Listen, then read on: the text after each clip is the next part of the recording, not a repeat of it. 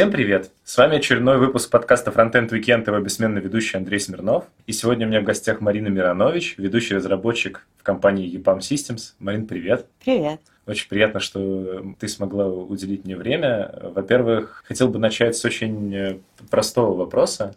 Я нашел в каком-то месте, что у тебя фамилия правильно пишется Миронович через А. Да. Да. Вот. Но при этом почти на всех конференциях ее почему-то пишут через О. Почему ты не исправляешь этих людей? Даже вот на HolyJS она все еще написана через О. А, я их исправляла на самом деле. А здесь интересная история. Я из Беларуси, и моя фамилия на русском пишется через О, Миронович. А, но на белорусском она пишется через А, потому что О неударная, она становится А. А и транскрипция на английский, она идет с белорусского, потому что я гражданинка Беларуси. Соответственно, здесь начинается путаница. Все, которые русские, они видят на русском мою фамилию, написанную через О, и они ее пишут на английском через О. Ну, как-то так. Меня это особо как-то не, не переживаю по этому поводу. То есть у тебя э, в паспорте в белорусском написана она дважды через А? Да. Ага. Давай, вот как раз раз мы начали с того, что ты из Минска. В целом у меня разработчики все начинают рассказывать о том, как они, в принципе, попали в разработку. Mm-hmm. Вот тебе тот же самый вопрос. Вот прямо с самого начала, как ты оказалась на том месте, где ты сейчас? Ну, как-то я даже не знаю, с чего начать. Училась я сначала в обычной школе, потом перешла в математическо-физическую гимназию. Мне всегда нравилась математика, физика, участвовала в олимпиадах. Там же в гимназии у нас были курсы по информатике, на которых я смотрела мультики. По-моему, тогда были Happy Tree Friends. Были эти такие, такие да. маленькие, которые убивали друг друга. Это было очень весело. И меня вообще тогда не волновало никакое программирование, ничего. И потом настало время, когда надо было поступать в университет. Я поступила на ФПМ, факультет прикладной математики. И у нас там странное распределение. То есть у нас есть экзамены, централизованное тестирование, это что-то типа ЕГЭ. И ты, когда подаешь документы, ты подаешь на факультет, не на специализацию. И потом ты сдаешь экзамены, у тебя получается твой проходной балл, и затем они вызывают по убыванию баллов и распределяют тебя по специализациям, по группам. И уже когда-то тогда я очень захотела в компьютерную безопасность. Там была группа «Компьютерная безопасность». Почему? Потому что, ну, блин, это так круто, это какие хакеры сидят и что-то в безопасности делают. Но тогда был очень большой проходной балл. Туда шли все с олимпиад, олимпиад по программированию. Я там в этом не участвовала, я мультики смотрела, да, это все было далеко от меня, поэтому я достаточно сильно сомневалась, что я туда попаду. И предварительную заявку я оставляла просто в какой-то, на какую-то специализацию, потом думаю, увижу свои баллы и посмотрю, прохожу я туда или нет. И специализаций там было много: прикладная математика, экономическая кибернетика и актуарная математика. И, ну, прикладная математика так себе, ну, зачем мне быть. И я услышала про актуарную математику, смешные слова, я так, отлично, пойду на актуарную математику, не знаю, что это такое. И по баллам, когда уже все постала, я оказалась, что прохожу на компьютерную безопасность, и я прихожу вот к нашему там декану факультета, я говорю, я хочу на компьютерную безопасность. Я говорю, девочка, ты так хорошо улыбаешься. Знаешь, у нас на компьютерной безопасности девочки долго не живут. Поэтому ты вот попала на актуарную, подалась на актуарную математику. Иди на актуарную математику. У нас там почти все девочки. Я такая, ну, ну ладно, ну и что там. И на самом деле оказалось, конечно, звучит обидно, и, наверное, это так и есть, что не пустили, потому что там девочка, иди на актуарную. У нас в актуарной группе почти всех девочек собрали. У нас было десять девочек на потоке, из них шесть были в моей группе. А актуарная математика – это страхование, и сейчас как-то можно говорить бигдейта.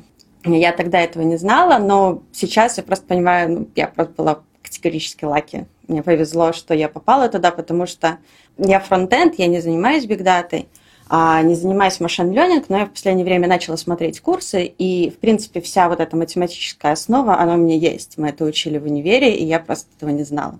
Ну и, собственно, все в этом. По специализации у нас первые два или три года была общая специализация, нас учили программированию, потом у нас уходила специализация, у меня уже там два последних года была математика, у меня были все экзамены по математике, ну, кроме там истории Беларуси. И где-то вот с третьего курса мне стало не хватать денег. Я такая, ну, я хочу денег, мне надо, мне надо что-то зарабатывать. И я пошла... Я сначала хотела быть тестировщиком, потому что мне нужны были легкие деньги. Я, не, я была студентом, мне не очень хотелось работать. Мне, точнее, очень не хотелось работать, но мне хотелось, чтобы мне платили деньги. Я была на трех или четырех собеседованиях по тестированию, и все провалила вообще с треском. Ходила очень грустная по этому поводу, что меня даже на тестировщика не способна пройти. Когда мой преподаватель по программированию сказал: Марина, иди на собеседование по программированию, иди на разработчика. И у нас как раз тогда был курс Java, я такая, ну окей, пойду на Java-разработчика. Я пошла, у меня было два собеседования, два собеседования я прошла. И да, меня, то есть было две фирмы я выбирала. У одной начинались курсы чуть-чуть попозже, у другой чуть-чуть пораньше, поэтому я сначала пошла. Если интересно, первый курс у меня были iTransition. Если я не прошла сразу на разработчика.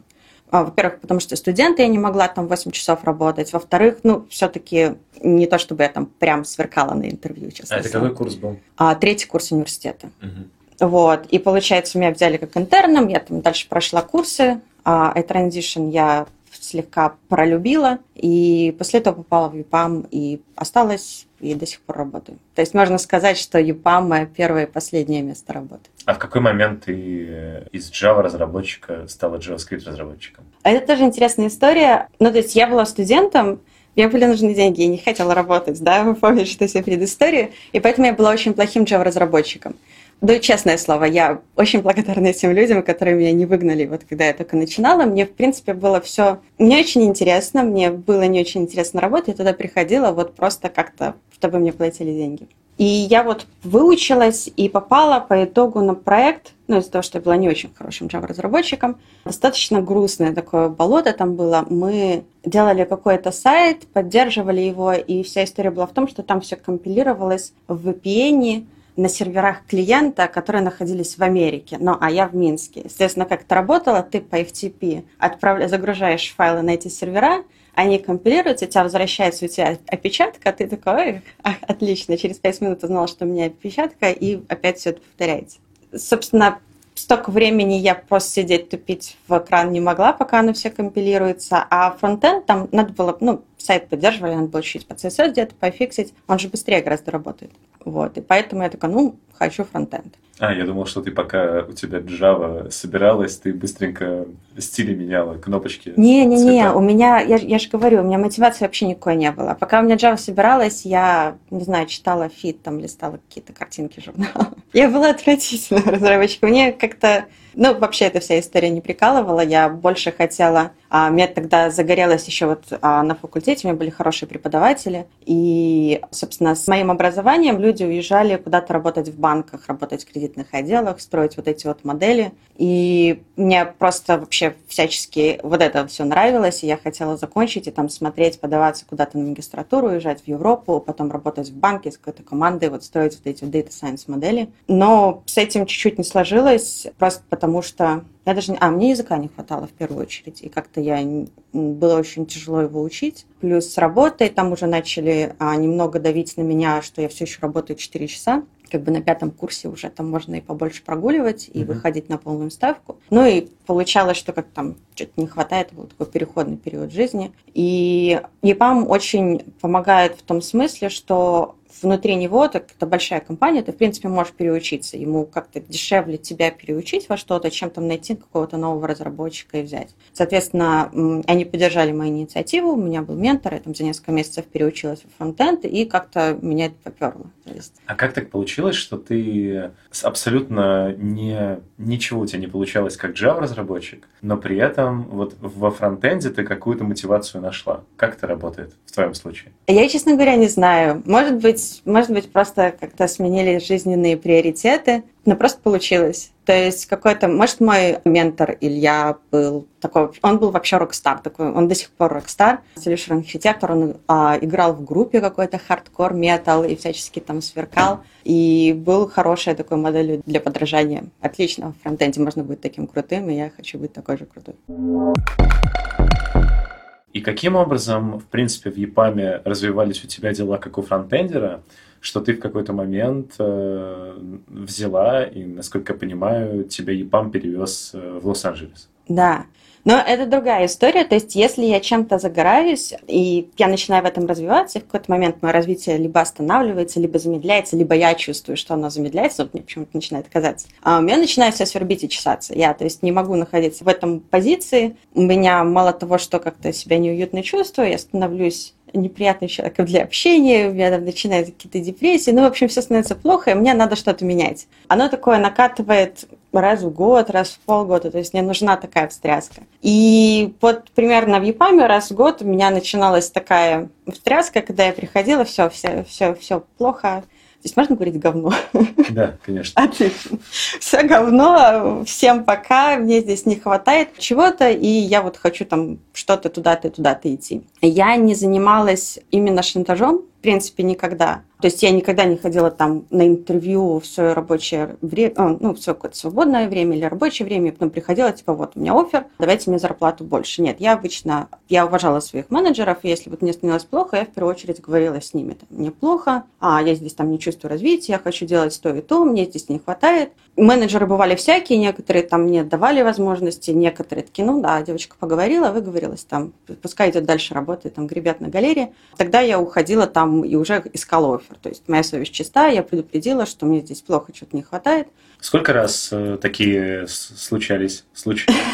Ну, раза три или четыре точно. Но я говорю, раз в год меня такое накатывало. И последний раз там был вообще кризис. Как-то в Минском EPAM мне не хватало самореализации, не хватало того, чем я занималась. И меня сначала сделали менеджером Frontend Skill на аккаунте. То есть это такая, ну, я ты понимаешь.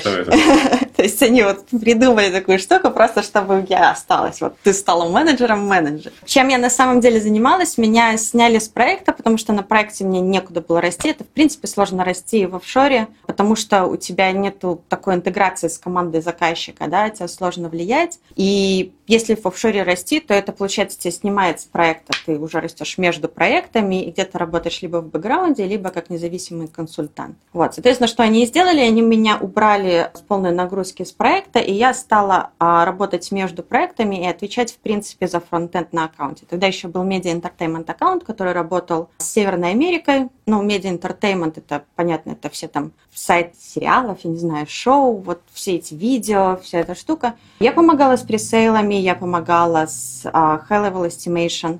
У нас в аккаунте, у нас тогда был вот как раз фронтенд отдел, который занимался тем, что они готовили фронтендов, но у нас было какое-то количество фронтендов, которые не состояли в этом фронтенд-отделе. Ну, это все бюрократия, как-то оно так получилось. И я помогала этим людям развиваться, то есть я как-то с ними разговаривала, потому что их менеджеры, они, например, там Java-разработчики, и вот, например, фронтенд приходит и говорит, я хочу стать синьор-разработчиком, что мне делать? Но Java-разработчик не знает, соответственно, он приходит ко мне и спрашивает, что делать, я его собеседую, советую какие-то материалы и так далее. Ну и все тренинги в отделе я либо помогала их организовывать с нашим фронтенд-отделом, с нашим фронтенд-компетенси-центром, либо проводила их сама. То есть это вот было такое вот как бы полностью фронтенд. А расскажи, вот отвлечемся в двух словах, каким образом организована вот работа в EPAM. Ну, то есть ты употребляешь слово как аккаунт, как, в принципе, внутри вот в большой компании угу. происходит разделение на отделы, какая там иерархия, как а, это работает? Ну, я это постараюсь рассказать, потому что, ну, оно же меняется, да, в, в EPAM было несколько таких перестроений, то, что там, например, был медиа-энтертеймент аккаунт, его уже такого нету. Они уже сделали разбиение по географии.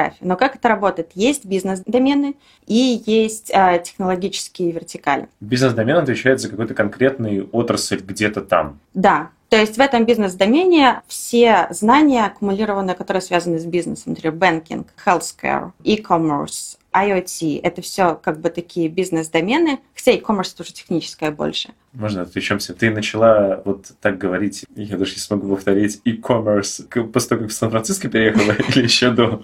Наверное, уже после. Я, я не знаю, но мне как-то Ладно. странно это рассказывать. Я понимаю, это может звучать глупо немного. Да? Нет, это просто звучит прям очень-очень так, прям акцент уже туда ушел. Ладно, давай, окей. На самом деле английский у меня плохой. То есть это, это пред, притворяюсь, да. И вот это бизнес-отделы, в них, они у нас называются аккаунтами. Они привязаны, как правило, либо к заказчику, если у нас заказчик большой, там может работать несколько тысяч человек на этого заказчика, и это называется аккаунтом. Внутри аккаунтах стараются держать людей, потому что у них есть знания вот этих проектов заказчика. И плюс есть технологические вертикали, за это отвечает компетенси-центр у нас. Технологические, ну, здесь понятно, у нас фронтенд, Java, .дот нет, что там еще, мобилки и так далее. Эти технологические, они в основном отвечают за твое технологическое развитие, и если, например, аккаунту нужна какая-то консультация, то есть пришел бизнес-человек, попросил что-то, и, окей, нам надо сделать для телевизора application, поэтому мы пойдем там в мобилки и ай ти Competency Center и попросим их. У них есть технологические эксперты, которые помогут сделать там пресейл, помогут натренировать людей, если вдруг в аккаунте этих людей нету, или найти этих людей, помогут разобрать. Ну, в общем, все, что отвечает за технологию. Но это так вот, если очень-очень кратко про структуру. То есть, получается, одновременно такая матричная структура в плане технологий и одновременно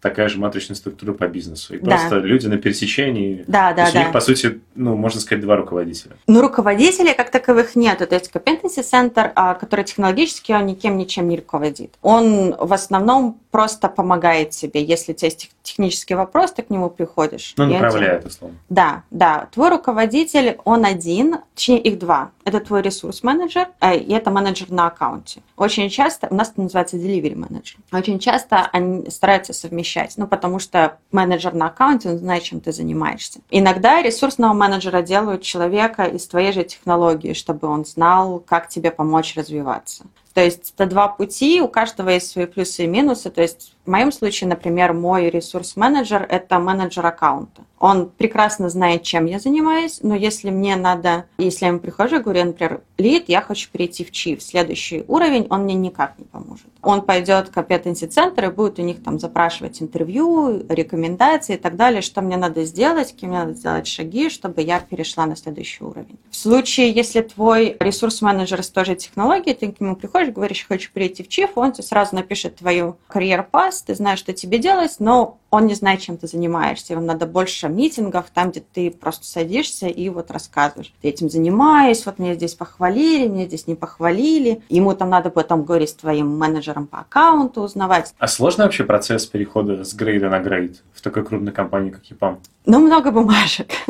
Ну, а вот ты говоришь, там несколько интервью, там разные штуки. Интервью на самом деле одно. То есть, если ты хочешь перейти, у тебя будет ассессмент. У нас сейчас оно такое все унифицировалось. Что такое ассессмент? Это ты там пишешь свои достижения, ты пишешь, почему ты считаешь, что ты готов перейти на новый уровень. Как правило, ты уже должен выполнять какую-то часть задач этого уровня. То есть, уже тебе не авансом дают, а как бы чуть-чуть с запозданием уровень. После этого собирается комитет. Это три-четыре человека с разных стран, потому что у и пама было какое-то время, когда синьор-архитект в Минске и синьор-архитект в Венгрии, например, это были разные люди, они были разные по скиллам. То есть то, что у тебя сейчас эксперты с разных стран, это выравнивает. То есть, например, если я говорю, что я хочу работать с синьор-разработчиком, то я, в принципе, могу ожидать от этого человека определенных качеств в любой локации. И после этого у тебя разговор с этими людьми, где-то на час. Это не техническое интервью. Они тебя не будут спрашивать, что такое лыс, как она там работает, а что, если мы здесь контекст поменяем, а напиши код. Нет, это интервью по твоим достижениям и твоим решениям, но в этом плане проверяются технологии тоже. Например, ты говоришь, ну вот я работал на проекте, и как лид у нас была проблема, например, с си эс эс-архитектурой, она была не очень понятна, было очень много дупликейшенов, поэтому я вел там си эс эс модули. Я это проговорил с заказчиком, получил от него аппрув, я натренил команду, я сделал там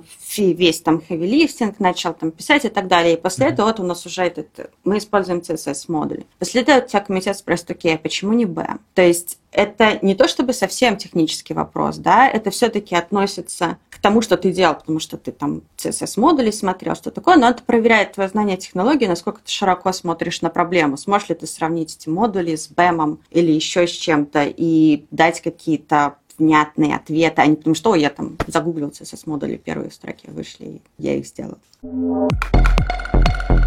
Давай вернемся и продолжим э, вот тот момент, когда в очередной раз ты пришла к своему начальству, сказала, что я больше не могу, давайте что-то менять, и они внезапно отправили тебя в Америку. Они не то, что меня внезапно отправили, то есть я кроме того, что, получается, тем, что я стала фронт-энд-менеджером, у меня очень сильно повысилась визибилити. То есть я обычно, когда меня спрашивают, как вот повышать свою карьерную путь, на самом деле у тебя должно быть несколько критериев, поэтому и технический критерий, он один из. То есть ты должен быть крутым техническим специалистом, но кроме этого должны быть люди, которые видят, что ты крутой технический специалист, и должны быть твои спонсоры, то есть люди, которые выше тебя где-то по должности, они знают, что ты крутой технический специалист, и они как бы тебя спонсируют, они тебя рекламируют а, и так далее. Вот. И то, что я заняла вот эту должность, она резко повысила все вот это. То есть я стала общаться с людьми выше должности, я стала общаться с менеджерами, которые в Норд Америка, и они стали видеть, что я делаю, и плюс к этому я это делала достаточно хорошо, чтобы им захотелось там снова ко мне обращаться и спрашивать там еще какие-то технические советы.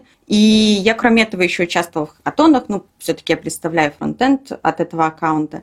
И вот один из хакатонов приезжал директор Норд Америка Дима Середенко, и хоть я, я хакатоны проваливаю, честно.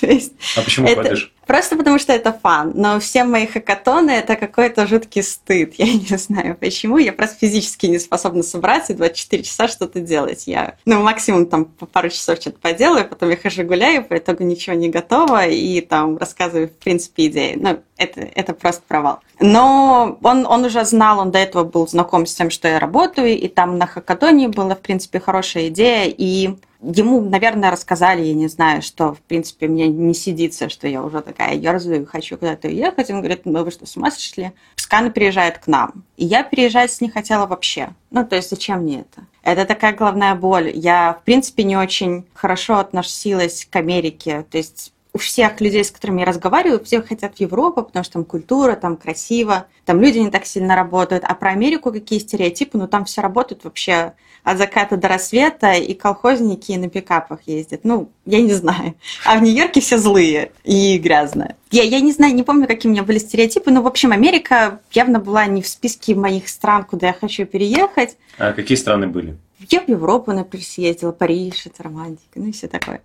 А, поэтому я сказала, нет, ну как, как так, я не хочу и не поеду. Тем более Лос-Анджелес. То есть если Нью-Йорк еще оно как-то так было где-то а, на земле, то Лос-Анджелес находился в принципе вне, в пределах моей вселенной, ну вне моей вселенной, и я ну, как-то настолько далеко и недосягаемо, что даже не, не представляла, что туда можно попасть. Но он такой, ну окей, не хочешь, как хочешь, а ты не хочешь съездить на... в бизнес-трип, посмотреть, что это такое. Я говорю, ну, отлично, живу один раз, вот как раз посмотрю, что у нас в Лос-Анджелесе. Отлично. И они мне нашли проект, подобрали бизнес-трип на три месяца. И, конечно, меня по Лос-Анджелесу там все провозили. Дима там, собственно, лично показывал мне там какие-то рестораны, там еще где-то меня там холили и лелеяли. И из бизнес-трипа я приехала, такая, боже мой, там так классно, и я хочу вернуться. Ну и после этого А он такой, ну отлично, все, мы тогда тебя перевозим, находим проект и перевозим. Так и было задумано.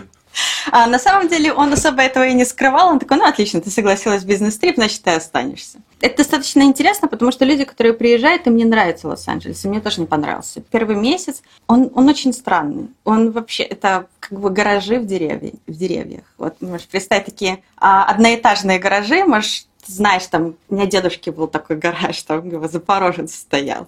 Вот деревья вокруг. В принципе, нету дорожек пешеходных. Если есть, то там можно ноги на них сломать. И какие-то люди непонятные, и они сейчас с тобой разговаривают, между прочим.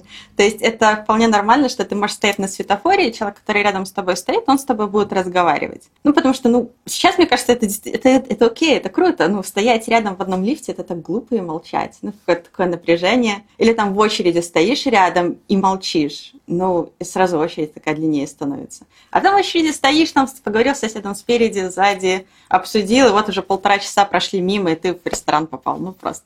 Когда последний раз ты стояла полтора часа в очередь в ресторан? Ну, не полтора часа, но очереди в ресторан там по тридцать, двадцать, сорок минут, это вполне нормальная история.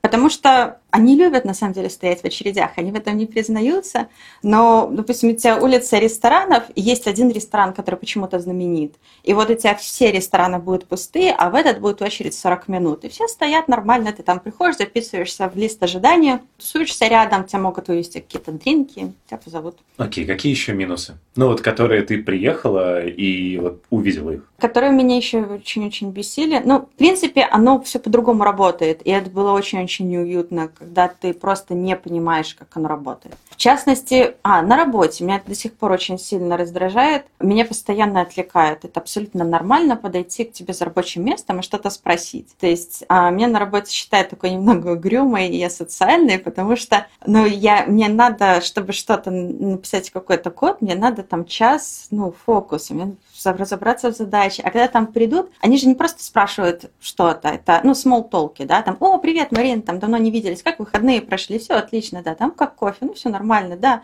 ну, окей, увидимся, и ушел. А ты такой, а что я за ней, что я делал, чем я занимался? И в первое время это было, в принципе, невыносимо, я не могла сосредоточиться, наверное, месяц на работе, просто я не понимала, что происходит. Со мной какие-то люди разговаривают, они разговаривают ни о чем, это абсолютная как бы потеря моего времени, и я пряталась где-то там, чуть ли не в туалетах, чтобы хоть чуть-чуть поработать, и со мной не разговаривали. Но сейчас как-то к этому привыкла абсолютно и не обращая внимания. Конечно, до сих пор, если мне надо сосредоточиться на несколько часов, я просто стою и хожу со своего рабочего места, чтобы никто не знал, где я нахожусь. Чтобы ко мне не могли там физически, знаешь, это bump into the people, когда ты идешь в коридор с кем-то встречаешься, о, точно, я хотела тебе что-то сказать. Так что такого не было контакта, и где-то вот про меня забили на секундочку. То есть ты правда берешь и прячешься куда-то в условный туалет? Да, да, да. У меня есть любимые местечки, к сожалению, их потихонечку находят, и мне приходится искать все новые и новые. Но у меня есть, да, такие уголки. Окей, okay, то есть ты, я так понимаю, ко всем минусам Лос-Анджелеса просто с,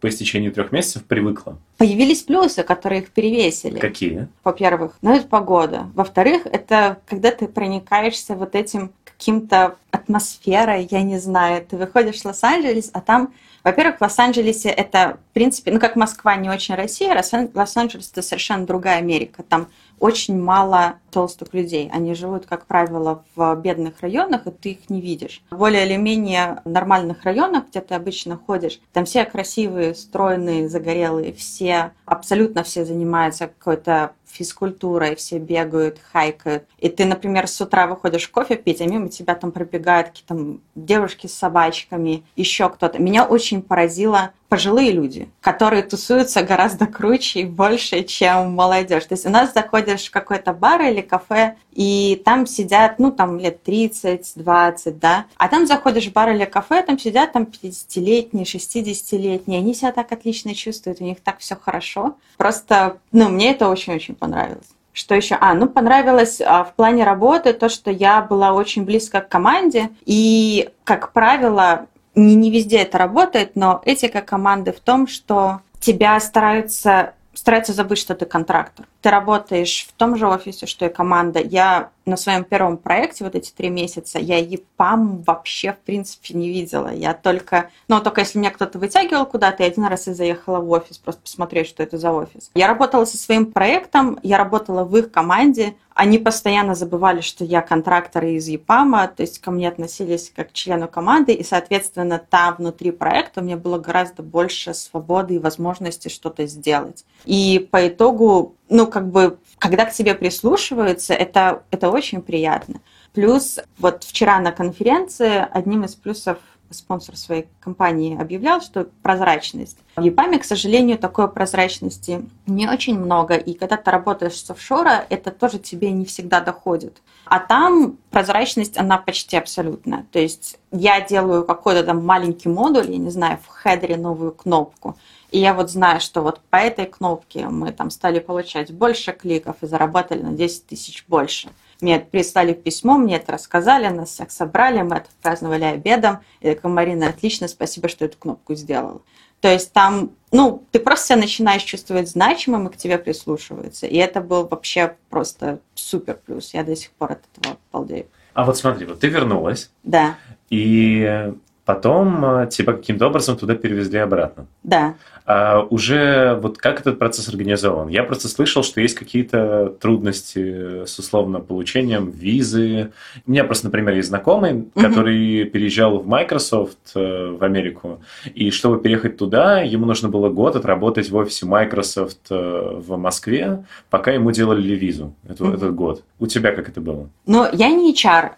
Про трудности получения визы я, честно говоря, не знаю. В моем случае я переезжала по эль один. Вот эль один, она как раз-таки требует а, специфических знаний твоей конкретной компании, потому что ты переезжаешь как специалист внутри компании, и требует вот этого года работы. Ну, потому что если тебя только что приняли, какие у тебя, может быть, специфические знания о компании, правильно? Но у меня уже тогда был пять лет опыта, что ли, ну, поэтому с этим проблем не было. Свой оффер на релокейшн я получила еще в бизнес-трипе, поэтому переезжала я, в принципе, очень, я, я молила, чтобы мне дали там четыре недели, потому что мне там надо было вещи как-то собрать, куда-то что-то там сделать, какие-то дела закончить в Минске, потому что я абсолютно не... Я, я ехала в бизнес-трип, я была уверена, что я не перееду. То есть это было чисто фан, так, о, ну, отлично, мне там сейчас буги-вуги будет три месяца в Лос-Анджелесе. Поэтому это было все очень так спонтанно, и я вот все это подписала, все собиралась. Еще мой тогда мужчина, мы еще не были женаты, и, соответственно, чтобы он со мной переезжал, нам надо было пожениться. И это было так, я прилетаю, ну, прилетаю, на следующий день мы бежим в ЗАГС, и там пытаемся как-то расписаться. Ну, то есть это было очень все сумбурно. И никаких трудностей с визой не было, потому что я еще вот пока я это все делала, вот эти четыре месяца я осталась работать на проекте, ну, то есть как бы офшор. И я все это время работала, и за визой мы поехали, по-моему, нам за четыре дня сделали в Киеве визу. У нас просто в Минске нету посольства, и нам надо выезжать, чтобы делать визу. Это Вильнюс, Киев или... ну вот в Россию ехать. Я выбрала Киев. То есть там буквально четыре дня приезжаешь. Еще в Риге вроде дело. А, ну я не знаю, работает, ну возят ли туда ЕПАМ. Окей, а если не секрет, вот вы переехали, мужчина кем работает? Сейчас он работает пи эйч пи-разработчиком в стартапе каком-то маленьком. А, то есть он даже, он уже был разработчиком, когда в России был? В Беларуси. Ну да, в Беларуси. Нет, он сменил профессию. А был он кем? Он выучил язык, сменил профессию уже вот в Лос-Анджелесе. Он был музыкантом. Да, он очень кардинально поменял. И что самое крутое, от чего он просто в восторге, я в восторге, он давно хотел это сделать. То есть он уже давно, сколько я его знаю, он не играл, при мне не играет, он там занимался, помогал, там был менеджером спортивного зала, у него свой спортивный зал здесь, в смысле, в Беларуси. И он очень давно хотел перейти в ай ти, потому что ему это нравилось, он это делал для себя, он там делал какие-то сайты, и при том, с моей точки зрения, сколько я провожу интервью, это, конечно, достаточно субъективно, он мой муж, и я его очень люблю, но он очень хороший разработчик, потому что что отличает хорошего разработчика от плохого? Хорошему даешь задачу, он ее выполняет. Неважно, знает он ее, не знает, он сядет, разберется и сделает. И при том, как правило, сделает это достаточно хорошо. Конечно, там в следующий раз может еще лучше сделать, но факт в том, что у него есть задача, он ее делает. Плохой разработчик, у него есть задача, он ее потыркал палочкой, такой, что-то не очень получается, ну, посижу. Там пойду спрошу еще кого-то, отвлеку, может, он там за меня сделает, приду там к менеджеру, ну и так далее. И мы уже давно, он уже давно разговаривал, как бы ему так смениться, как ему там начать собеседоваться. Я разговаривала с ЕПАМом, но мне тоже пошли навстречу, то есть мы там организовали интервью, какие-то там где-то курсы, может быть, помочь. Но вот это вот то, что отличает СНГ страны, у нас есть дискриминация. Есть дискриминация. дискриминация по полу и есть дискриминация по возрасту. То есть я часто слышала на интервью, о, пришел тридцатилетний. У меня муж старше меня. Угу. И все. То есть там тридцатилетний юниор, всех сразу же на лицах улыбка. Я такая, ну, типа, все, чувак потерян. Мужик не мужик, в тридцать лет юниором. Что глупости. А в США там такого нету. Ну, то есть ты меняешь профессию, они абсолютно... Они тебя оценивают по твоим знаниям. То есть им нужны такие-то знания. Ты приходишь, они тебя по этим знаниям набирают. Все. Окей. Хорошо. Я еще просто как раз э, иногда вижу, что меня очень сильно смущает, когда вот как раз когда приходят девушки на интервью, когда сразу же вот в комментариях э, там какие-то коллеги или еще кто-то сразу пишут э, в комментарии к кандидату, что двадцать пять, там, двадцать три года в зоне риска, не буду смотреть, там, типа, чтобы да, декрет потом да. не брать. Ну, здесь просто, может быть, еще э, можно понять, потому что здесь законы по декрету такие достаточно страшные для компаний. Я не знаю, как в России, в Беларуси, на три года можно уйти, а потом родить еще одного, еще на три года, у тебя шесть лет, компания тебе платит деньги. А в Америке они с этим сделали проще, у тебя декрет три месяца или шесть месяцев, но ты будешь получать ползарплаты каждый месяц, и все. А дальше сам разбирайся. Да, поэтому, ну, получается, компании, ну, им, в принципе, все равно, там, ну, три месяца, шесть месяцев они могут без тебя прожить, это все-таки не три года. И в итоге ты сейчас э, там обосновалась, ну, то есть ты уже там, сколько получается, два года? Чуть больше, да. За эти два года как, в принципе, поменялось твое отношение к Лос-Анджелесу окончательно? Вот вспомни себя, как вот ты переезжала после бизнес-трипа, угу. и вот сейчас, что изменилось? Во-первых, у меня, наверное, года полтора было абсолютное ощущение, знаешь, как в Питере, вот я заехала в гостиничный номер, и я вот завтра-послезавтра вылетаю и уезжаю. И мы... У нас обоих было такое ощущение, мы так и жили. У нас не было в квартире почти никакой мебели, ну зачем, мы же, в принципе, завтра вот вылетим. То есть у нас не было никаких планов возвращаться, но вот это вот просто какое-то такое вот ощущение, как будто бы ты... Ну, жизнь всегда... на чемоданах. Да, да, абсолютно. И у нас там, мы купили, по-моему, себе кровать, два стула и стол. Это вся наша мебель, у нас абсолютно пустая квартира. Это мы сейчас там стали еще из шкафчиков докупать. Да, я против. Но вот сейчас она чуть-чуть пропадает. Вот все-таки там у нас, мы уже купили собаку, уже как-то больше себя чувствуешь, и, наверное, чаще стала называть там домом, потому что там все-таки уже там я себя чувствую более, там все более знакомо, чем в Беларуси. В Беларуси уже там, к сожалению, из-за того, что друзей не часто вижу, уже все потихоньку становится чужим. Ну, не то чтобы чужим, но непонятным. Ну, это понял. Странно объяснить, да. Стало чуть-чуть спокойнее, когда я только переехала. Все-таки бизнес-трип – это бизнес-трип. Там я жила в гостинице, там за меня убирали, мне платили какие-то, как это называется? Командировочные? Да, командировочные, точно. Я забываю слова. Здесь уже мне стали платить зарплату, мне надо было разбираться с налогами, мне надо было само заполнять бумаги, а бюрократия в Америке – это жесть. Покупать какие-то машины, оформлять страховки, делать кредитки в банке. Вот это все, оно все вместе свалилось. Плюс оно... Для меня это было шоком. За страховку на машине надо торговаться, за кредитку надо торговаться, за цену машины тем более надо торговаться. Притом это очень жестко, они применяют вообще все возможные запрещенные приемы. Я чуть ли в комнате там могут не закрыть на, на час, чтобы ты там помер...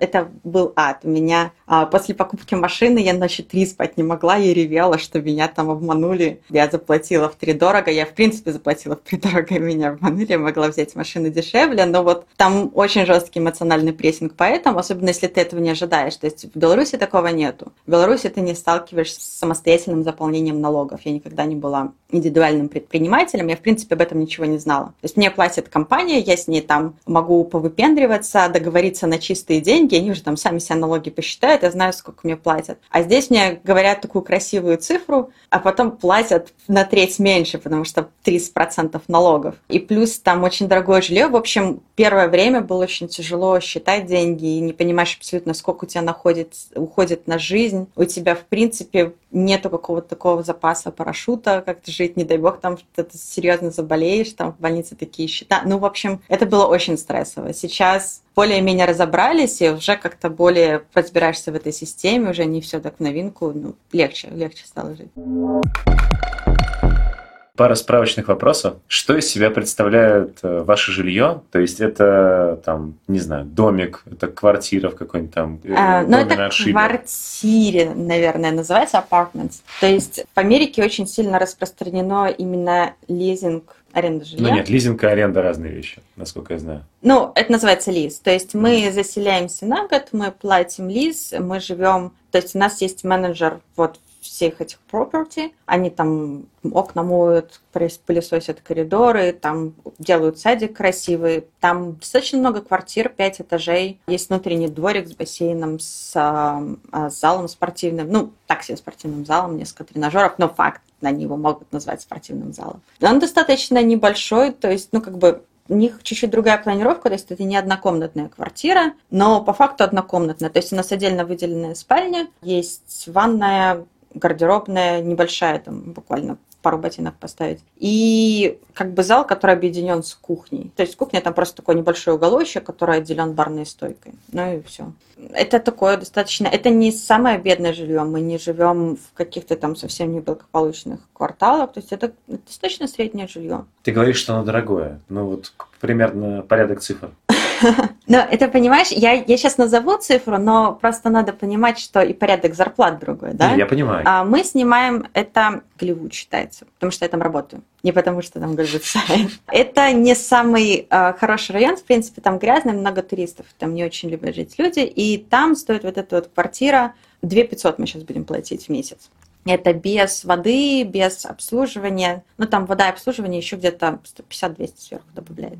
Если ближе к океану, то есть разница еще в цене зависит от того, насколько ты близко к океану. Около океана погода выравнивается, и там гораздо приятнее, и квартира стоит дороже, и такую, как у нас, мы бы уже за три-три пятьсот снимали. Угу. Если уезжать в долину, долина — это то, что за горами, это два часа езды от океана где-то, там резко континентальный климат, в смысле зимой там может даже подмерзнуть почва, летом там можно жарить на асфальте яишенку, в принципе, ты живешь с кондиционером, то там можно уже за тысячу двести - тысячу семьсот найти что-то достаточно приличное. Ну, то есть оно как бы такое преимущество. Но те, которые местные, они обычно так, как приезжие, не выпендриваются, и они не любят жить вот в этих вот разрекламированных районах, ну, потому что они не самые приятные на самом деле. Тем более они привыкли жить в Лос-Анджелесе, не окей ездить два часа в одну сторону на работу, и они обычно живут чуть-чуть поближе к Сан-Диего, и там тоже где-то квартир уже будет тысяча семьсот. А лизинг, правильно ли я понимаю, что он предполагает, что через год вы можете эту квартиру выкупить за сумму минус та сумма, которую вы за год заплатили? Нет, ну вот в этом случае, то есть лизинг про машину, оно так работает. Ага. А про квартиру нет, это скорее аренда. То есть ты заключаешь контракт на год, у тебя фиксированная цена, которую ты платишь каждый месяц, после того, как контракт заканчивается, у тебя есть выбор либо его продлить, либо ты переезжаешь в какое-то другое место. И, как правило, после окончания контракта они его пересчитывают, и они поднимают чуть-чуть цену, потому что сейчас в Лос-Анджелесе цены растут. Ну и, соответственно, дальше заключаешь на год снова контракт. И чем короче у тебя контракт, тем выше цена. Можно платить каждый месяц, а не каждый месяц будут пересчитывать, ну там сразу плюс сто пятьдесят. Окей, okay. А вы не думали уже, с учетом того, что вы там два года и обосновались, и даже начали шкафы покупать, брать, условно говоря, жилье, там, свое? А, но это, это такой менталитет, я не знаю, вот у меня родители постоянно спрашивают, ага. ну, в Беларуси все стараются купить свою квартиру, у меня такого нет, мне она не нужна, зачем? Зачем мне свое жилье? Как бы, они обычно просто самое простое объяснение, что тут ты отдаешь деньги за жилье, которое потом, ну, эти деньги уходят в никуда, угу. ты их отдала просто и все. Угу. А так ты, по сути, равномерно платишь за что-то свое, и угу. в итоге это будет у тебя в собственности. Ты можешь это потом продать. Но это так себе вложение денег. Но в смысле, если ты... Там ты все равно будешь платить аренду, там ты будешь платить за обслуживание своего жилья, но в принципе будет, ну, примерно так, конечно, не так, сколько я плачу за аренду, да, но там тоже приличные цифры, которые будут ходить типа никуда, да, ну, то есть там налог на жилье, обслуживание, это же не считается, не включается в стоимость твоего жилья. Плюс твое жилье, оно сразу тебя ограничивает, где ты можешь работать и где ты можешь выбирать работу, да. Два часа ездить куда-то, так из-за того, что у меня где-то есть домик, я еще пока не готова. Окей, я понял. А машина какая? Мазда шестая. А в три дорого переплатила, это что значит? Там заключается... Я брала в лиз, я не хотела покупать машину, но просто я покупала... Я брала новую машину, у меня две тысячи шестнадцатого года машина. Не, ну в Америке все, я так понимаю, берут в лизинг машину. Это очень выгодно у них. Да, да, то есть это очень дешево, но из-за того, что я переехала, у них есть такая штука, как credit story and credit score, по которой они определяют, какой тебе проценты на кредит давать. А у меня этого нету, я только приехала, мне все чисто, и, соответственно, я в самой высокой зоне риска, у меня самые высокие проценты на этот кредит и на лиз. Плюс я не очень знала, как они считают эти проценты. Дилеры, они же зарабатывают, да, то есть чем дороже они тебе продают машину, тем, чем больше этот буфер, тем они больше получат. Соответственно, ему выгодно еще больше мне процентов накинуть. Но вот я там достаточно много переплачиваю, и у меня лиз на три года на машину, и, в принципе, я за эти три года почти ее стоимость и выплачу где-то больше, чем половину. В то время как с нормальным лизом ты где-то за три года выплачиваешь там пять-десять тысяч, ну, в зависимости от стоимости машины, ну, как раз-таки вот это вот расходное, которое ты платишь. У меня получается гораздо больше и, ну, абсолютно невыгодная сделка. Но тебе будет потом выгоднее ее докупить уж сразу. Ну, это тоже отдельная история, потому что, ей, во-первых, мне надо будет торговаться с дилером, чтобы ее выкупить. Во-вторых, потом мне снова надо будет либо ее оставлять, либо торговаться, чтобы продавать. Нам вот что-то Mazda не очень в последнее время нравится, мы бы хотели, наверное, ее сменить. А, а ты торговаться не любишь, насколько я понял. Дилеры — это исчадие ада, это все знают. То есть они даже хуже политиков, ну, честное слово. И поэтому там это big deal, они... придумывают всякие стартапы, как бы тебе так продавать машину без дилеров. И я даже... Есть несколько, где ты заплатишь, ну, чуть-чуть больше там стоимости машины, но это будет прозрачно. То есть, допустим, я здесь доплачу, не знаю, процент за то, что я не буду разговаривать с дилером. Он такой: а, пожалуйста, берите мои деньги. Ты работаешь в Лос-Анджелесе, но да. при этом ты все еще в ЕПАМе. Да. Ты все еще закреплена за тем же проектом, на котором ты была, когда ездила в бизнес-трип, или уже все несколько раз поменялось? Ну, не несколько раз, я сменила аккаунт, да. Ага. А у тебя же, наверное, сменился еще, когда ты туда переехала, и вся вот эта история. Да, работодатель, и люди, которые уже твои руководители непосредственно тоже сменились на тех. Да. Окей. Там, соответственно, ты говоришь, что не очень хорошо с языком все еще. Там да. же они все уже на английском говорят. Да, ну я общаюсь с английским. То есть, что я имею в виду не очень хорошо, вот эта система оценки языков, там А один, А два, Бэ один, Бэ два, Си один, Си два, у меня разговорный Би один плюс, по-моему, письменный Би два. А что это значит? Это значит, что я могу рассказать все, что я хочу. Меня человек поймет, но я буду рассказывать, может быть, как школьник. То есть, я использую достаточно простые слова, и из-за этого не звучу как native speaker. Плюс у меня в речи могут быть ошибки. То есть, там время неправильно поставлю, не тот предлог употреблю. В принципе, это не мешает твоему ежедневному общению. Тем более в Лос-Анджелесе все такие многокультурные, и очень много таких же людей, приезжих, которые там разговаривают на каком-то непонятном своем английском, поэтому все к этому лояльно относятся, и в повседневной жизни мне это не мешает. Это может мешать, когда ты, например, делаешь какой-то пропозал для каких-то вайс-президент, да, и твой английский, ну, звучит как непонятно что, да, соответственно, у тебя сразу какой-то просто first impression, первое впечатление, это сбивает. Ну, и иногда Да, там, почему я не рассказываю на английском, опять-таки, когда ты докладываешь, это не очень прилично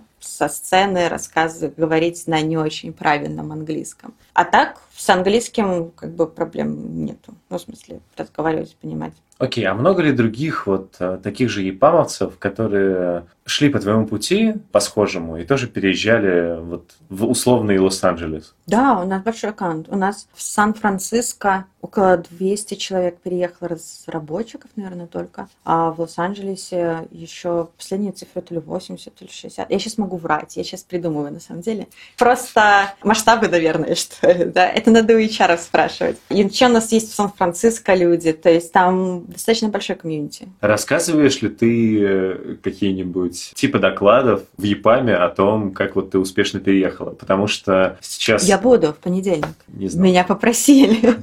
Я всегда билеты покупал ЕПАМ, а не HolyJS, и как бы это моя... Payback мне надо платить, потому что ага. я сюда прилетела. Не, просто как раз это звучит как такая success story, которая может очень сильно привлечь людей в ЕПАМ, у которого в целом не такая великолепная репутация на рынке. Да, ну я, я знаю, Галера, Гребем, у меня... Да.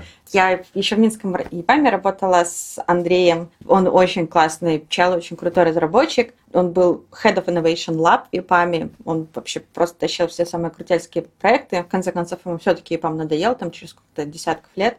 И когда вот он уходил, ему ребята подарили весло. Ну, на память о Галере. А вот эти все... Я просто не знаю, кого спросить. Ты первый человек из ЕПАМа, который у меня на интервью. Вот эти все абсолютно ужасные видео, которые снимает ЕПАМ про О, разработку. Это такой стыд. Я не знаю. Я не знаю, что с людьми происходит. Как это, как это менеджеры... Я, у меня такой же вопрос.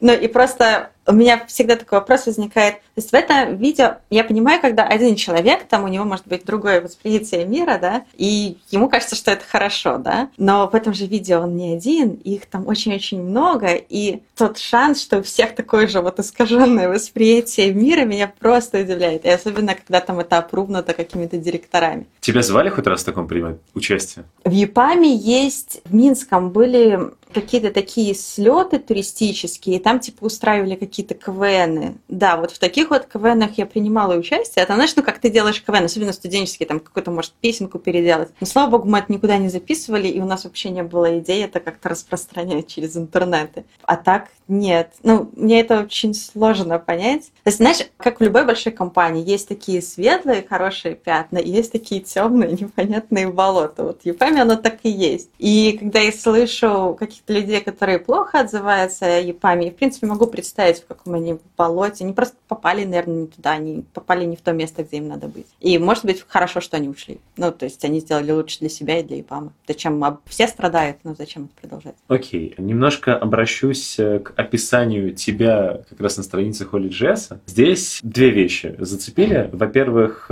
здесь указано, что ты в процессе трансформации в роль solution architect. Да, да. Да. Что это? объясни в двух словах. Что такое solution architect? Нет, это я что понимаю. Такое... Что, как, как ты трансформируешься? Ну, опять-таки, то, что вот я рассказывала, у меня через какое-то время начинает что-то свербить и чесаться, и вот у меня такое началось где-то, наверное, год назад. Мне не хватает быть просто лид-разработчиком, и есть три направления роста из лида. Первое – это в менеджмент. Ты начинаешь больше лидить, еще больше людей, и по итогу становишься там хедом какого-то отдела. Второе – это как individual contributor или эксперт, там, где ты еще больше углубляешься в технологию, начинаешь там знать, как там оптимизации ви восемь работают, как они там, чем отличаются эти все движки имплементации там в Firefox, чего-то не хватает, ну и так далее. Или ты уходишь в solution architecture, там, где ты чуть-чуть абстрагируешься и расширяешь свои знания вшире, то есть ты больше становишься как бы такая архитектура. Менеджмент я пробовала, я очень плохо работаю с людьми. Наверное, мной легко манипулировать. Как мы поняли, по дилерам?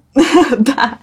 То есть для меня это очень стрессово. Я хочу всем сделать хорошо, у меня обостренное чувство справедливости. А всем хорошо не сделаешь, и мое хорошо для этого человека отличается от его хорошо для него самого. Ну, в общем, это меня очень сильно как-то тревожит и не дает спать, поэтому менеджмент тоже не для меня. Я попробовала быть экспертом, но мне немного скучно разбираться в таких деталях, я не настолько дотошна и терпеливая. Соответственно, а вот solution архитектура, когда у тебя есть какой-то, у тебя есть идея проекта, вот уже как бы ты выходишь на бизнес-уровень скорее, вот я хочу сделать вот это что-то, и дальше ты начинаешь искать вот эти все солюшены, как это сделать, как это все вместе связать. Там есть и работа с людьми, кстати, как, как там это распределить по командам и так далее. Мне это вот очень хорошо ложится. Ну и процесс трансформации — это то, что я потихоньку стала просить больше принимать этих responsibility. Ну, как в EPAM работает, ты сначала начинаешь Начинаешь работать так, потом ты получаешь так. И на каком ты этапе трансформации? Я уже подалась на ассессмент, меня почти опрувнули, мне надо исправить пару документов,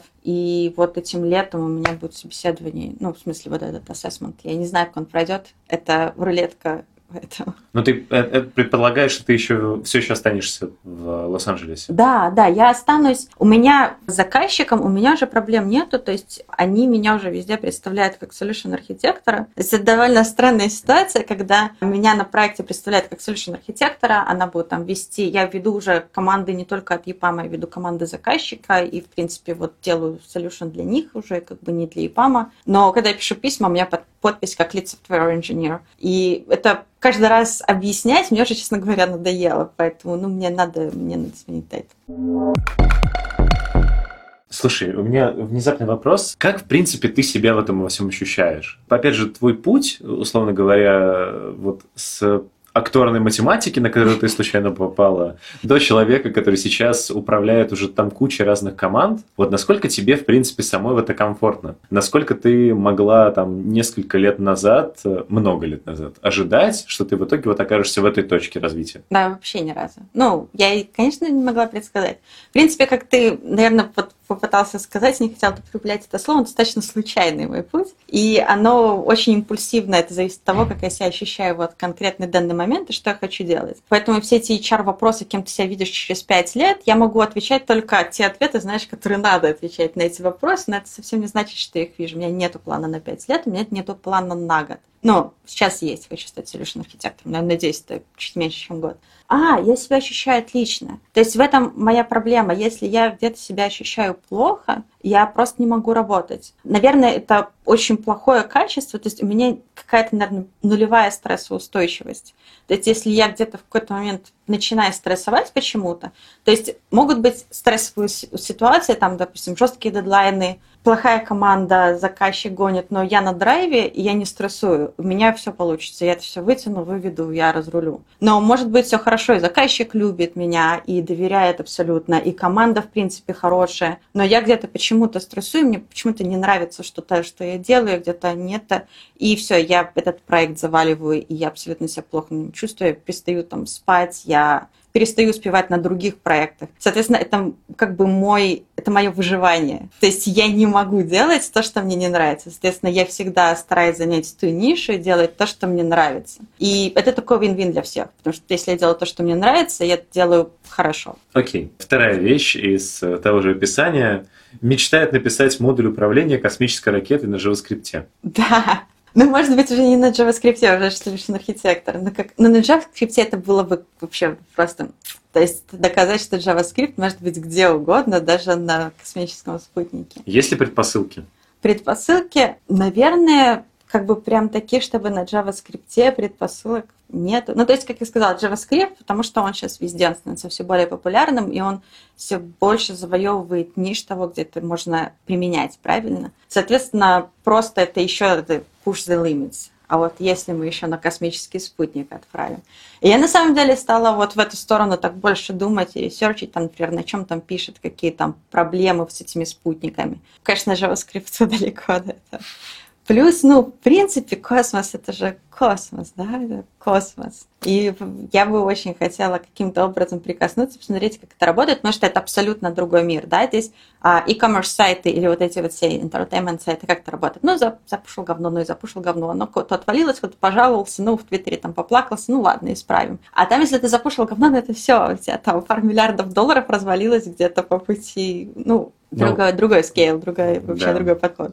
Давай пойдем дальше. Во-первых, еще вот начиная, опять же, с секторной математики, вот это вот то, что не пустили девочку на защиту информации да. или куда-то там. В принципе, а, что ты думаешь... Информационная безопасность, да. Да. Что ты думаешь в целом про отношение к девушкам в ай ти и как тебя это коснулось и касалось ли? Смотри, у меня есть ответный вопрос к тебе. Как ты думаешь, достаточно ли... У тебя какой цвет глаз? Зеленый. Зеленый. Зеленоглазых уйти. Я думаю, что много. Ну, то есть не дискриминирует вас, нет? Нет.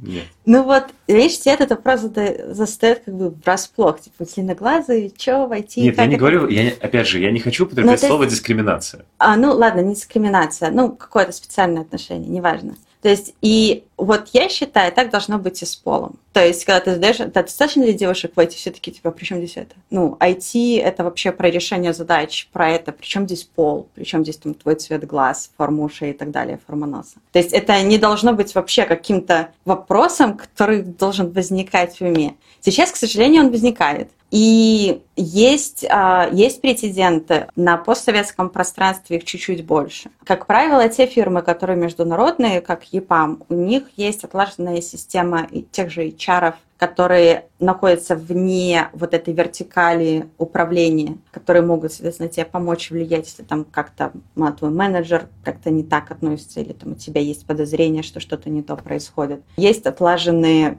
схемы, как это все работает. То есть если где-то происходит нарушение твоих прав, притом по любому параметру, да, по возрасту, по полу, по цвету кожи, по каким-то, по цвету глаз, вдруг кто-то все-таки решит, что зеленоглазые недостаточно логичные люди. Да, я не знаю, ну, разные люди бывают.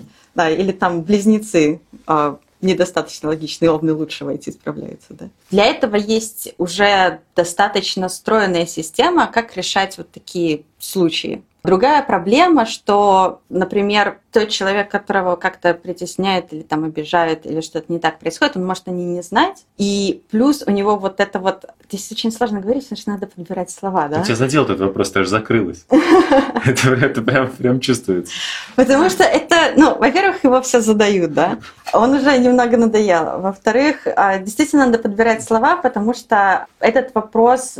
болезненно для всех, и если твои слова могут интерпретировать неправильно, их интерпретируют неправильно. Да. А я не хочу, чтобы это произошло, я хочу, чтобы моя мысль, ну, осталась именно достаточно близко к той, которую я хочу донести. Поэтому я вот сейчас пытаюсь это оформить достаточно нейтральными словами, и, ну, ты понимаешь. Так вот, сейчас проблема в том, что какая-то в головах людей есть какая-то заложенная программа. И, допустим, в головах у девушек есть программа того, что там может быть как-то я там девушка, и я не могу быть в ай ти.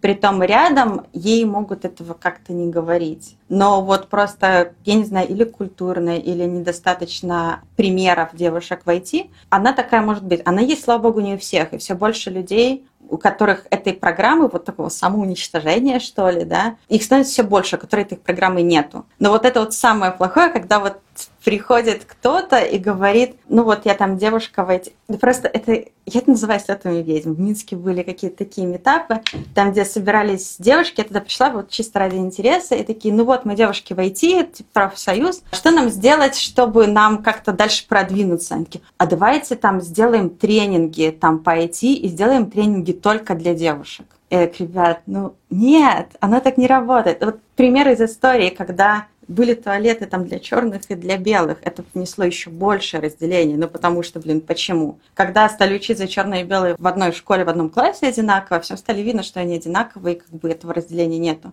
Соответственно, ты делаешь разделение мальчики и девочки группы, и начинаются все вопросы, а почему там у девочек там отдельный тренинг, им что надо там больше разжевывать, или ну, там, я не знаю. Возникает. И у меня был такой же вопрос. И, то есть, вот на вот этом вот слете ведьм они все-таки решили, что им нужны отдельные тренинги. Я такая... Ну, и вот это вот яркий пример, что у них в самих головах есть какая-то вот эта установка, что им надо что-то специальное, отдельное. Может быть, я какой-то брак в этой системе, я не знаю. У меня такого нет. Я никогда, когда я что-то делаю, я вообще в последнюю очередь думаю о том, кто я и как я выгляжу, и как это может быть влиять. То есть, если мне надо что-то сделать, подойти... Я это делаю. Я потом иногда узнаю, что, например, когда мне надо было вести тренинги для команды разработчиков, это была команда не из Минска, а где-то в Гомеле, как правило, ну, столицы чуть более прогрессивны в этом, да, там, чем дальше от столицы отходит, там чуть больше суеверий, назовем это так. Я тогда была чуть помоложе, мне было где-то двадцать пять, а команда была тридцать пять и сорок, то есть там были мужики, которые, они были питонщики, по-моему, а я им рассказывала, как на Року писать. Там был урок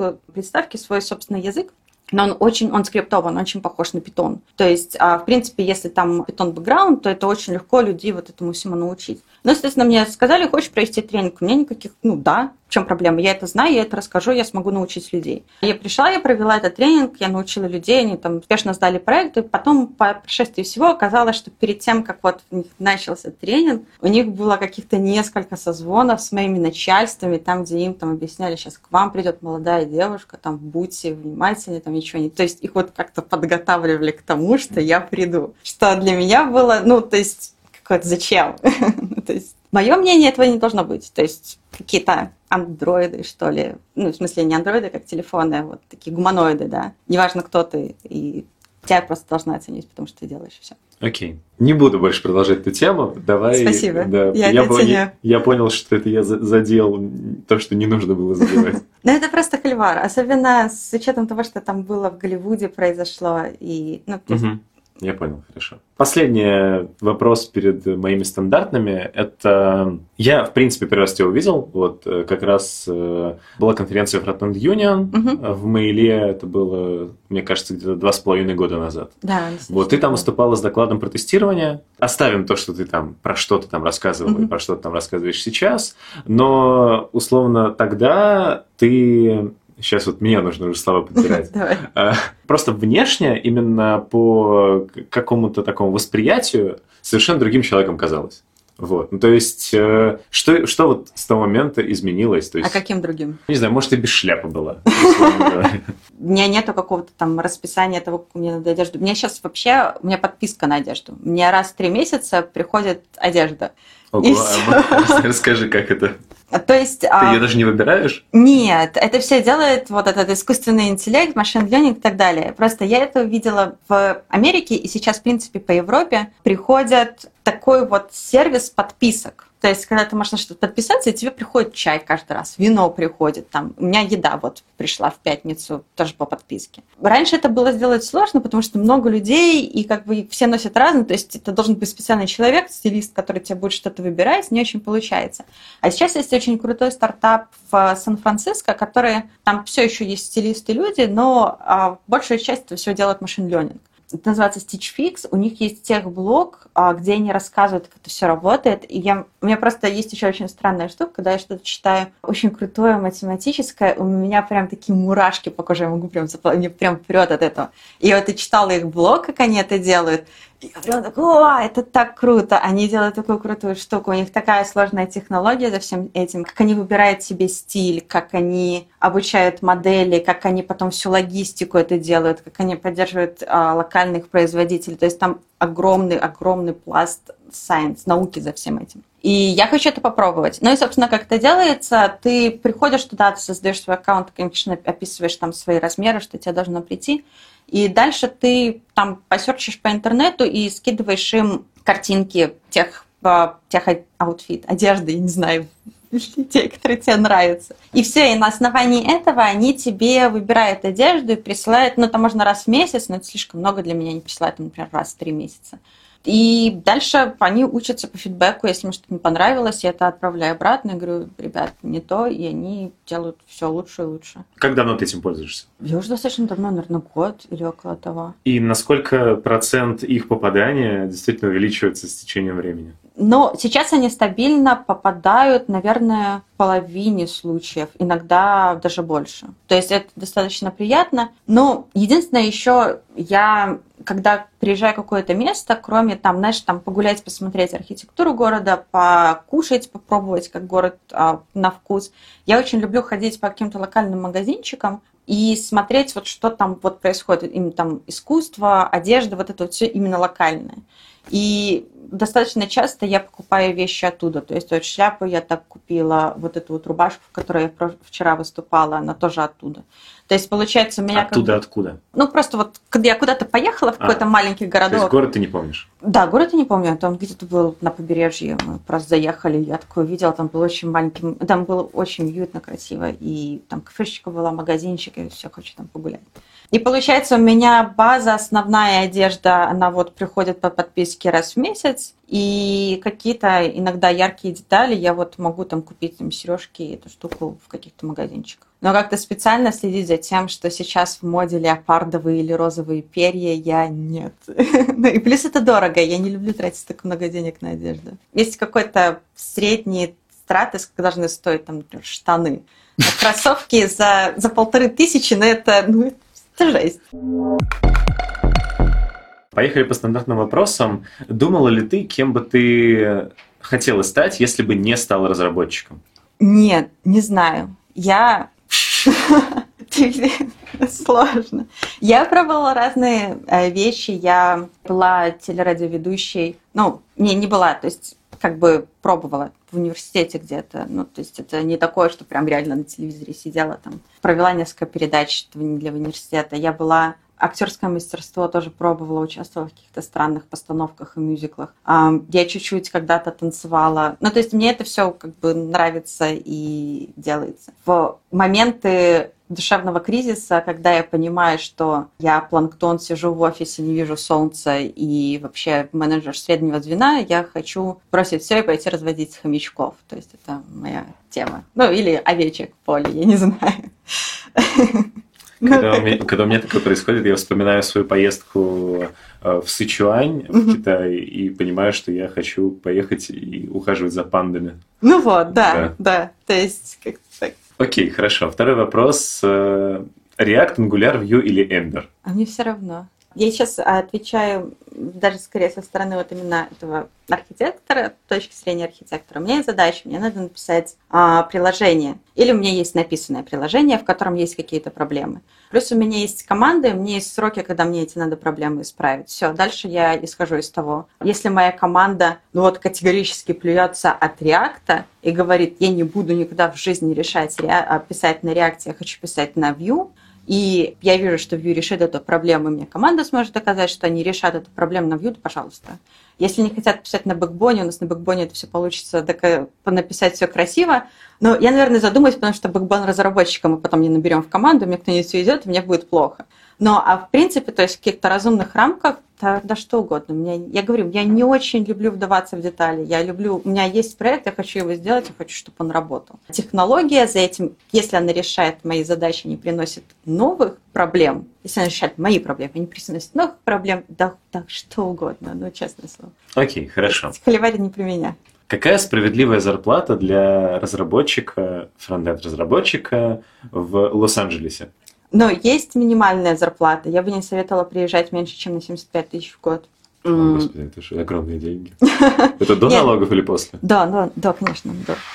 То есть это можно, кстати, посмотреть, ведь же по эйч один би, когда перевозят, все эти зарплаты обезличенные, они доступны. То есть ты можешь увидеть, там Google перевез код разработчика на такую-то должность, за такую-то зарплату, все в интернете доступно, и это можно посмотреть.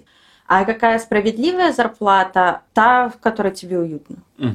То есть если тебе не хватает денег, и при этом, ну, еще тут, конечно, должно быть такое, я рассчитываю на человека с правильной самооценкой, да, то есть если кто-то сидит, плюет в потолок, и ему не хватает денег, ну, как бы, да, но вот если человек объективно работает, там есть какие-то люди, которые могут сказать, что да, ты объективно работаешь, ему не хватает денег, значит, ему надо повысить зарплату. Условно говоря, насколько сильно в космос эта зарплата, ну, то есть семьдесят пять тысяч – это минимум в год, угу. Насколько высоко она может улететь в процессе твоего развития в Лос-Анджелесе? В Лос-Анджелесе? А, это сложный вопрос. Оно зависит от того, в какой ты компании работаешь и чем ты занимаешься.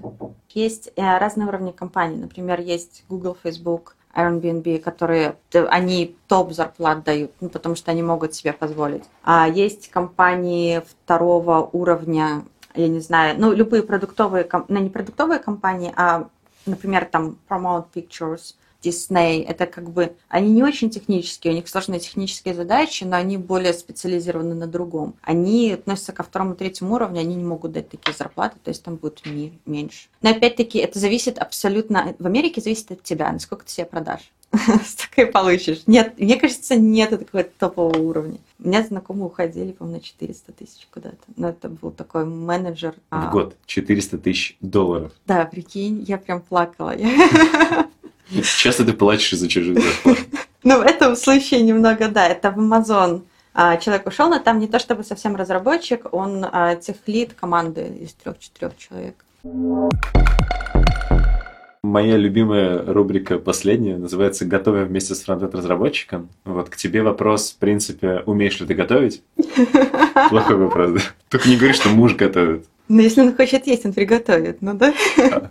Нет, ну, в смысле, умеешь готовить? Да, наверное, я могу приготовить еду, которую можно съесть и которую можно назвать вкусной. Назови что-нибудь, какое-нибудь самое сложное или самое любимое блюдо, которое ты когда-либо готовила, и какую-нибудь интересную историю о его приготовлении. Ну, наверное, самое сложное блюдо я готовила как раз-таки в Лос-Анджелесе. Ну, в Лос-Анджелесе у меня есть столько разных причин не готовить.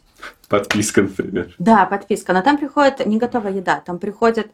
Это вообще... Это моё самое любимое. В подписке тебе приходят все там овощи, фрукты, все, что надо, чтобы это приготовить. И у тебя получается квест. У тебя есть пошаговая инструкция. У тебя все есть готовое, и ты, в принципе, не готовишь. Ты выполняешь это по шагам, и меня просто от этого прёт. То есть я вот в таком формате готовила очень очень много всего странного, разного, достаточно сложного. Но это не то чтобы готовка. А у вас нет... в Минске такого нет? В Минске нет. У вас у нас есть? В Москве есть, да. У нас это сервис, который, условно, тебе в воскресенье привозит набор ингредиентов на неделю в пакетиках, да, и с подробными инструкциями, да, картинками. Да, да. И ты берешь просто по алгоритму... Да, и это так классно, у тебя все так получается вообще. И при этом там все так отмерено, что ты просто... Ты реально как выполняешь программу, там написано двенадцать минут проварить, ты ставишь ровно таймер на двенадцать минут, и за двенадцать минут оно все идеально готово, как надо. То есть там нет никакого... Там не надо там, ну, десять-пятнадцать минут, там этого нету. То есть меня это смущает. А что я готовила в Лос-Анджелесе? А, да-да-да. Вот меня, меня что всегда больше всего бесит в готовке, это когда написано «добавьте соли и перца по вкусу». Да. Вот как я должен вкус измерять? Мне всегда было интересно. Я...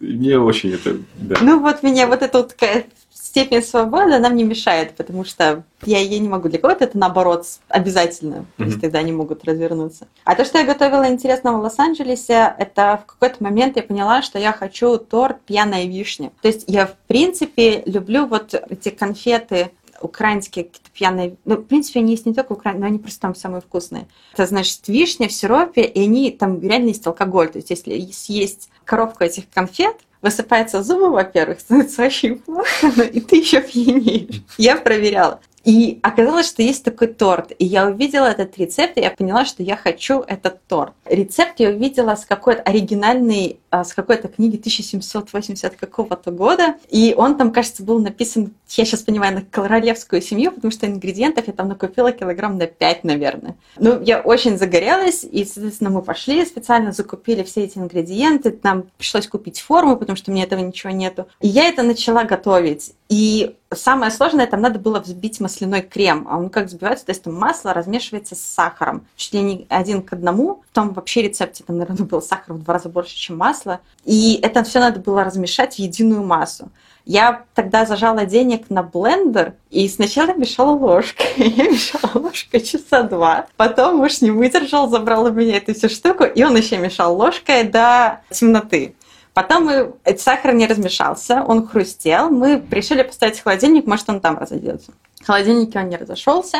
Я стала мешать ложкой на следующее утро. Это не помогло, у меня же там началась истерика. У меня, у меня просто очень задевает, потому что это не получается. Поэтому муж меня взял, отвез в магазин, мы купили блендер. Мы еще блендером взбивали это все в день. На следующий... Она еще стояла в холодильнике день, и сахар все равно хрустел.